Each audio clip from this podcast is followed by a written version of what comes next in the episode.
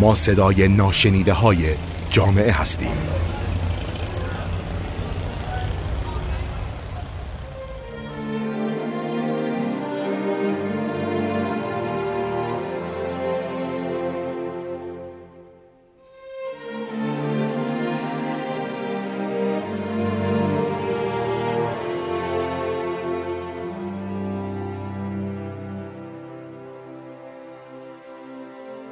با سلام و درود. من زهر شکیبایی ثابت هستم روانشناس بالینی و روان تحلیلگر. در حوزه آسیب کودکی و نوجوانی کار می‌کنم. با قسمت دیگری از رادیو اطلس مهمان شما هستیم. مبحث این هفته تفاوت شخصیتی فرزندان در تربیت والدین هست. و اینکه چگونه والدین با یک مدل تربیت فرزندانی رو خواهند داشت که شخصیت های متفاوتی دارند. خب من صحبتم رو با نظریه یادگیری بندورا شروع می کنم و به این نکته اشاره دارم که ویژگی برجسته انسان در واقع شکل پذیری او هست. یعنی اینکه انسان توانایی آموختن رفتارهایی رو داره برای اینکه ماهیت و کیفیت زندگی خودش رو کنترل بکنه. انسان به دلیل قابلیت زیاد شناختی که داره تفاوت‌های بسیار ظریفی بین موقعیت‌ها قائل میشه. خب بدیهیه که رفتار فرد بسته به برداشتش از موقعیت‌ها می‌تونه با فرد دیگه متفاوت باشه. در واقع جوهره اصلی شخصیت شخصیت انسان در برداشت متفاوت افراد از موقعیت ها در الگوهای رفتاری هستش که بر اساس اون برداشت شکل می‌گیره و در اونها نهفته است.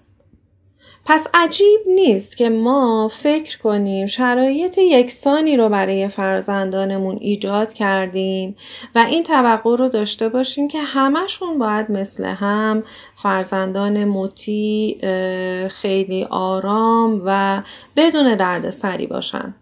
و دقیقا مثل یک برش الگو همه به یک شکل شخصیت رو شکل بدن در خودشون. نکته دیگه که در ایجاد این تفاوت ها مهم هست خطاهای شناختی هستش که برای کودکان ممکنه پیش بیاد.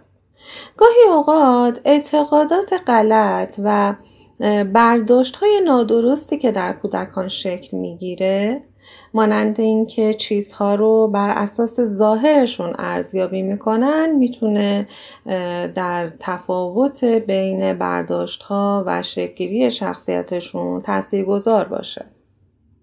خطای دوم اینکه در واقع فکری می‌تونه از اطلاعاتی حاصل بشه که شواهد ناکافی براش وجود داشته و کودک رو به اشتباه بندازه.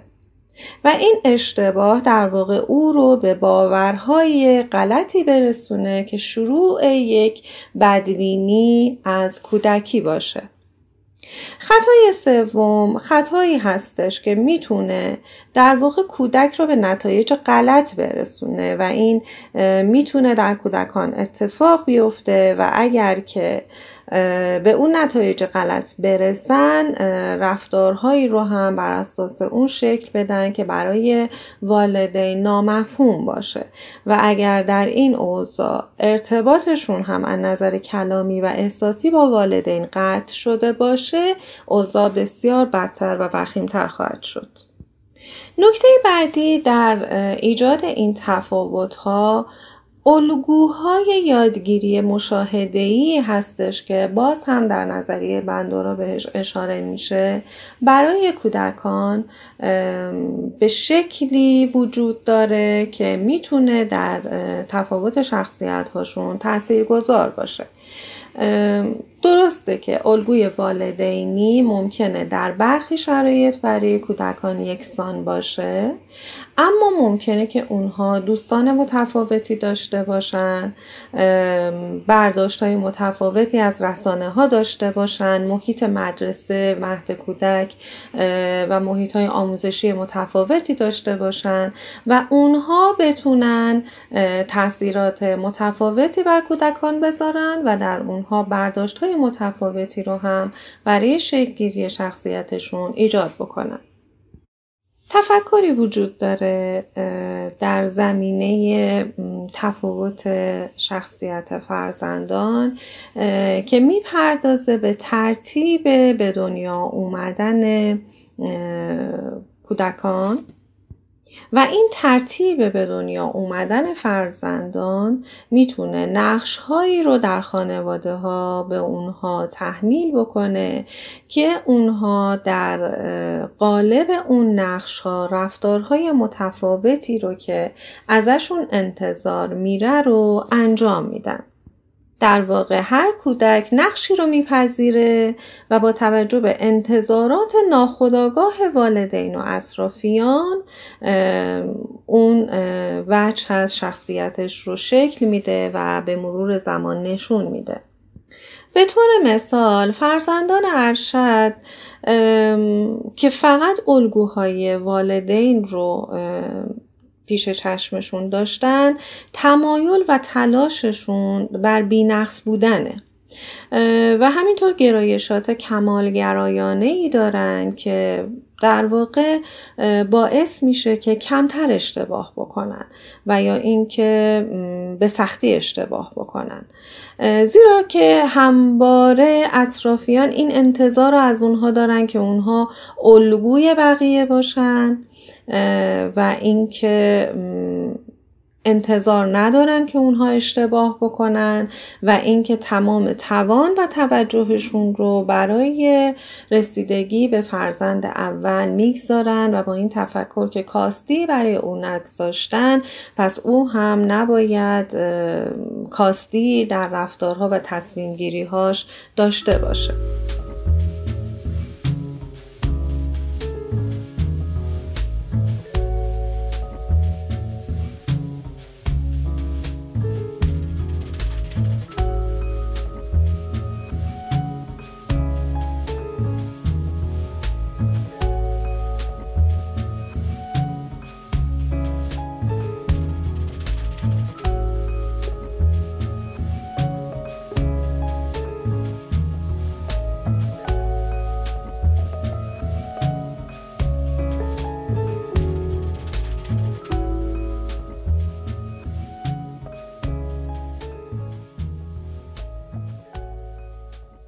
فرزند ارشد عموما مراقب هست مراقب هر آن کس که در خانواده هست معمولا مراقب پدر مادر و مراقب فرزندان بعدی هست و یک مراقب ازش انتظار میره که کمتر اشتباه کنه. و خب این می‌تونه برای فرزند ارشد بسیار فشارزا و توانفرسا باشه.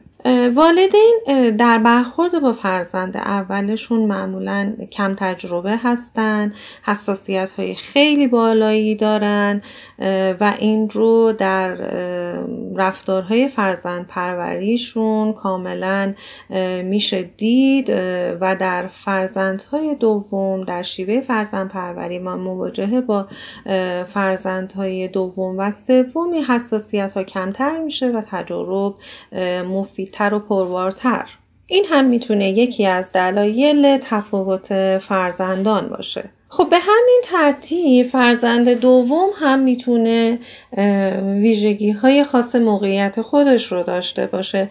جمله معروفی از یک نظریه پرداز هستش که میگه فرزندان وسط یا فرزندان بعدی معمولا افرادی هستند که به زندگی اینگونه نگاه می‌کنن که خواهر بزرگ من تمام منابع و امتیازات موجود در خانواده رو درو کردن و من باید برای رسیدن به اهدافم اهل مذاکره باشم بنابراین می‌بینیم والدینی رو که به گزارش میدن فرزندان دومشون معمولا اهل گفتگو، شیرین زبانی و صحبت کردن هستن. خب در همین مقطع فرزند اول می‌بینه که فردی وارد خانواده شده که از اون اول تمام توجه والدین رو به خودش جلب کرده و قبلا او بوده که یک تازه میدان بوده و تاج پادشاهی او با ورود فرزند دوم رو بوده شده. و خب این طبیعی هستش که والدین برای رسیدگی به نوزاد تازه وارد در برخی موارد توجهشون به طور تمام و کمال به فرزند اول نباشه و یا اینکه اگر تمام سعیشون رو هم بکنن باز هم فرزند اول تمام وقت دیگه والدین رو نداره و این احساس داره درش ایجاد میشه که باید همه چی رو با فرد تازه وارد که خواهر یا برادر جدید هست تقسیم بکنه از جمله والدینش و زمان توجه اونها.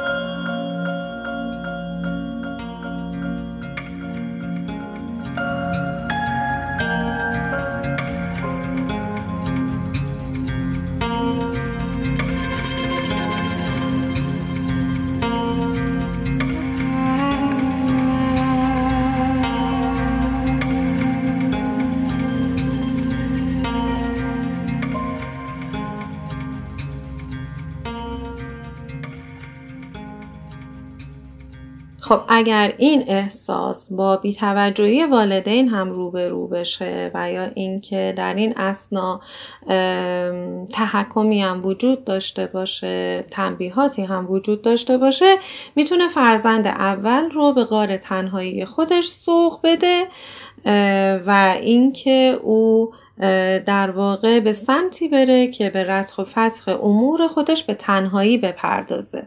و اینه که والدین یکو می‌بینن که چه فرزند مطیع و خوبی که داره خودش تنهایی تمام کارهای خودش رو انجام میده و شروع می‌کنن به تعریف کردن از او و این خودش می‌تونه فرزند اول رو باز هم به همچین مدل شخصیتی سوق بده که تمام کارهای خودش رو خودش به تنهایی انجام بده و دیگه از کسی کمک نگیره و با کسی مشورت مشورت نکنه. نکته بعدی اینه که گاهی وجود شرایط سخت در بارداری و زایمان دوم برای مادر در واقع محدودیت های ایجاد میشه که مادر رو مجبور می‌کنه که بیشتر به خودش رسیدگی بکنه و به امورات خودش بپردازه. و این نکته هم از زیر نگاه تیزبین فرزند اول به شکل موقعیتی تعبیر میشه که باعث و همون تازه وارد کوچولو هست که حال مادر به خاطر اون بد شده و مادر دیگه مثل قبل سر حال نیست و ساعاتی رو برای بازی و توجه به او نمی‌تونه بگذاره و از این طریق می‌تونه باز روی شخصیت فرزند اول تأثیر گذار باشه در صورتی که فرزند دوم چنین شرایطی رو هرگز مشاهده نمی‌کنه و چنین تجربه ای رو نخواهد داشت.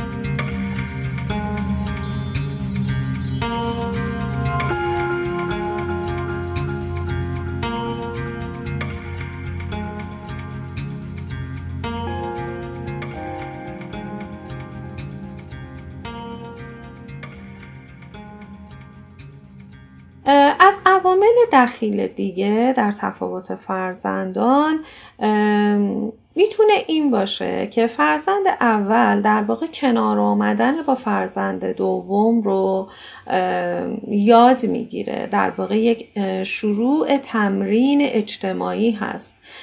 یاد می‌گیره که در اجتماع باید در صف بیسته منتظر بمونه و خیلی چیزها رو با دیگران تقسیم بکنه که از همینجا از تقسیم وسایل بازی و اتاقش و والدین شروع میشه. و هر آنچه که قبلا تمام و کمال در اختیارش بود الان باید با فرد دیگه شریک بشه. و نکته آخر این که گاهی توجه خاص به برخی از برتری های ظاهری و زبانی یکی از فرزندان حتی اگر به شکل نامحسوس هم باشه از طرف والدین برانگیزاننده یک سری احساسات متعارض در فرزند دیگه بشه. از جمله عشق و خشم و احساس گناه که اینها هم در ناخودآگاه کودک می‌تونه در ایجاد شخصیت او و تصمیم های جدی او در زندگی و نوع رفتار او تأثیر گذار باشه. به نوعی که یا او رو وارد میدان رقابت بکنه که او بیشتر از قبل جلب توجه بکنه و یا اینکه به غار تنهایی خودش بیشتر فرو بره. صحبت در این زمینه بسیار زیاد هست و می‌تونه به درازا کشیده بشه. اما من سعی کردم در این ویس به اهم نکات برسم و اونها رو توضیح بدم. امیدوارم که براتون مفید بوده باشه. ممنون که به این ویس توجه کرد